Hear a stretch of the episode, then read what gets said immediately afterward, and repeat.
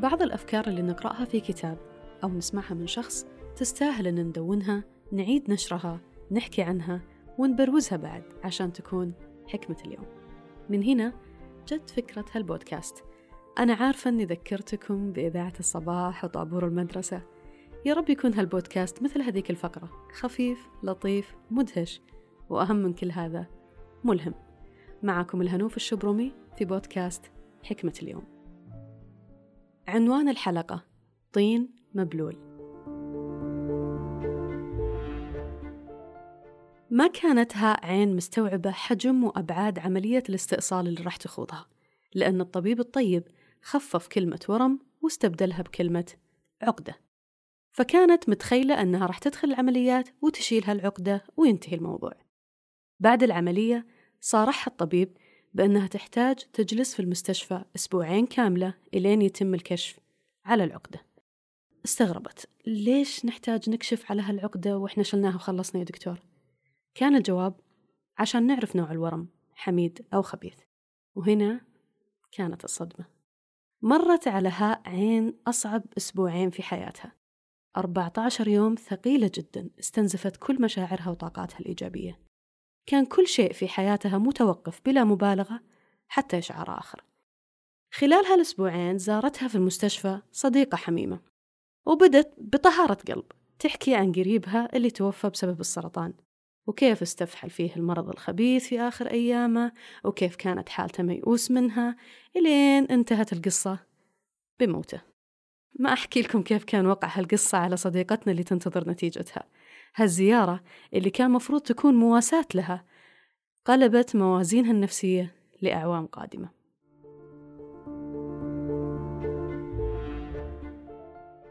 كم مرة احتجت أنك تواسي صديق أو قريب؟ هل مر عليك حاجة اسمها آداب المواساة؟ الحقيقة أتمنى، لكني بحثت كثير وما لقيت إلا اجتهادات شخصية ممكن تصيب وممكن تخطئ. يمكن هذا الشيء اللي شجعني أجمع لكم هالاجتهادات في حلقة، أو يمكن لأني بعد البحث اكتشفت أني كنت جايبة العيد في أكثر من موقف رغم حسن النية، أو يمكن لأني أنا هاء عين كيفني وأنا معيشتكم أجواء الغموض. الحقيقة المرة، إي نعم، أنا هاء عين، ونتيجة الكشف عن الورم طلعت وقتها وكان ولله الحمد ورم حميد، لكن الموقف اللي صار دخلني في نوبة هلع وخوف وبكاء ما قدرت أسيطر عليها إلا بعد مدة طويلة جدا. الموقف اللي صار هز اتزاني النفسي والجسدي، وتعبت عقبها وأنا راجع في عيادات الباطنية والقولون العصبي من أعراض تظهر بشكل مفاجئ وغريب.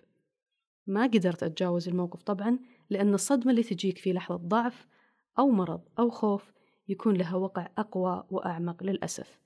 من كان يتخيل أن هالزيارة اللي كان مفروض تكون مواساة لي زادت الطين بلة.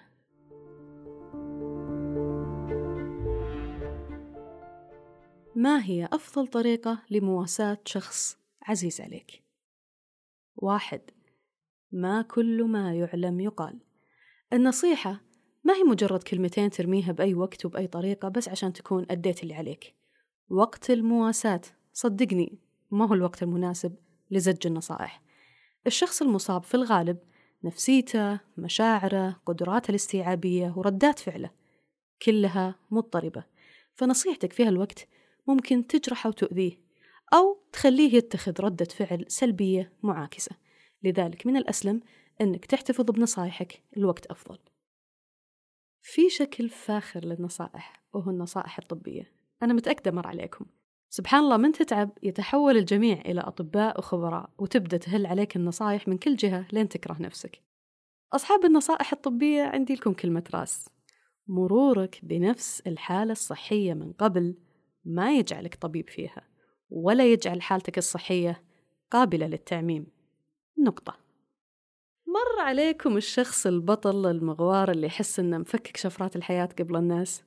هو غالباً يجيك وانت في عز حزنك، في عز ألمك، عشان يقول لك كلمتين: أنا قايل لك لو أنك مسوي كذا كان ما صار كذا. هذا بالضبط الشكل الأسوأ من النصيحة. ليه؟ لأنها تغذي شعور الندم بلا فائدة. شعور الندم من أسوأ المشاعر السلبية اللي ممكن يعيشها الإنسان. الشخص اللي انت قاعد تواسيه فايضة عند المشاعر السلبية، ما هو محتاج أنك تزيد فوقها ندم وحسرة على حاجة فاتت وانتهت. يقول الرسول صلى الله عليه وسلم: وإن أصابك شيء فلا تقل لو أني فعلت كان كذا وكذا، ولكن قل قدر الله وما شاء فعل، فإن لو تفتح عمل الشيطان. اثنين، لكل مقام مقال. الشعور له هيبته واحترامه. مهما كانت نيتك طيبة في التخفيف عن المصاب باستحضار النكت والقصص الطريفة، يظل مو وقته. كل ما كنت محترم مشاعر الشخص المصاب ومقدر حزنه كان هذا أفضل. اسأل الشخص عن شعوره، خله يوصف مشاعره، وكن أنت الطرف المستمع بحب، بإنصات، باهتمام. انتبه تقلل من شعوره حتى لو من باب أنك تهون عليه. كن واعي لردات فعلك غير المنطوقة في تعابير وجهك أو حركات يدينك. ولأن تفاعلنا مع الحزن والمشاعر مختلف، لا يكون عندك أي توقعات أو أحكام مسبقة.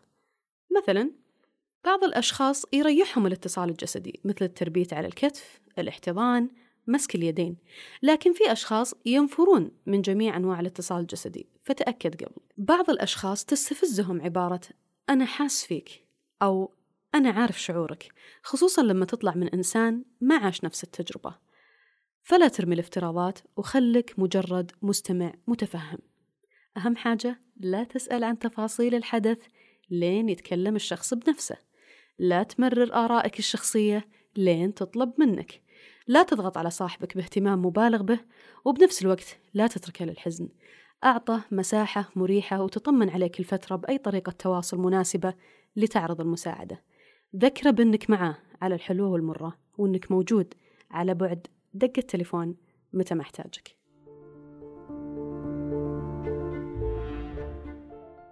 ثلاثة، رب سكوت أبلغ من كلام. يجتهد بعض الأشخاص في ذكر قصص مشابهة من باب التخفيف على المصاب، لكن ضروري ضروري تختار القصة الصح. أقولها بعد تجربة مريرة ممتدة عشتها بسبب قصة انقالت في وقت غير مناسب. أهم نقطة في قصتك النهاية السعيدة. لا تختار قصص حزينة ولا نهايات مفتوحة. قصتك إذا ما كانت راح تقوي من عزم المصاب وترفع معنوياته وتعطيه أمل في الحياة، لا تقولها. ممكن تستبدل القصة بالحديث عن إيجابيات الشخص المصاب، تذكيره بمواقف شجاعة سابقة قدر يتخطاها بنفسه عشان تعزز إيجابيته وثقته بنفسه. ممكن تستحضر قصص من القرآن مع آيات عن الفرج وخاتمة الصبر والجنة. في آيات سبحان الله تربت على القلب بطريقة مدهشة. ولا عجب، سبحانه خلقها الروح وهو أعلم بمفاتيحها ومغاليقها. وبالحديث عن الدين، جميل استحضارك للمواعظ الدينية بشكل لطيف ومدروس، بدون إطالة، بدون ترهيب مبالغ به. وصدق من قال يضيق هذا الكون لولا الله. مع ذلك البعض تأخذهم الحماسة ويبدأ يربط المصيبة بذنب أو تقصير حصل من الشخص المصاب أو عين. هنا انتبه، أحكام الله لله وحده، وكلنا كبشر ما لنا من الأمور إلا ظاهرها. في النهاية تذكر أن وقفتك مع الشخص المصاب في مثل هالمواقف اختبار حقيقي لصدقك ومشاعرك نحوه، وفوق كل هذا أجر وفضل وإحسان. يقول الرسول صلى الله عليه وسلم: ما من مؤمن يعزي أخاه بمصيبة إلا كساه الله من حلل الكرامة يوم القيامة. حكمة اليوم باختصار: لا تزيد الطين بلة. مع أنها كانت حلقة ثقيلة علي واسترجعت فيها مشاعر ولحظات ما ودي استرجعها، إلا أنني أتمنى تكون أعجبتكم واستفدتوا منها. بكون سعيدة أكيد لو شاركتوها أصحابكم وحبايبكم. إلى أن ألقاكم مرة أخرى، في أمان الله.